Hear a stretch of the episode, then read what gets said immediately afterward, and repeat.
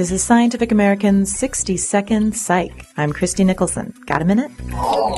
Many online social networking tools have fulfilled uses their creators had never even dreamed of. I mean, Twitter started as a way to tell others what you were doing and then surprisingly turned into a tool to find gas during the Atlanta gas crunch last year. Now, online video games called MMORPGs, which stands for Massive Multiplayer Online Role Playing Games, are providing enormous amounts of data for social scientists studying human behavior. A 20 person research group has started to analyze three years of online data culled from Sony's popular fantasy game EverQuest 2.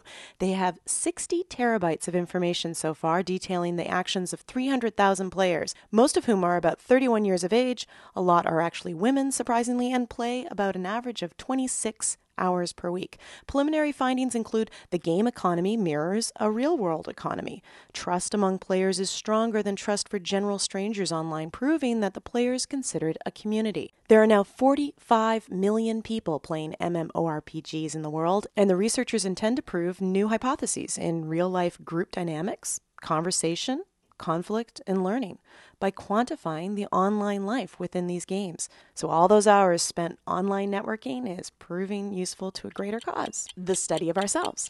Game on. Thanks for the minute. For Scientific American's 60 Second Psych, I'm Christie Nicholson.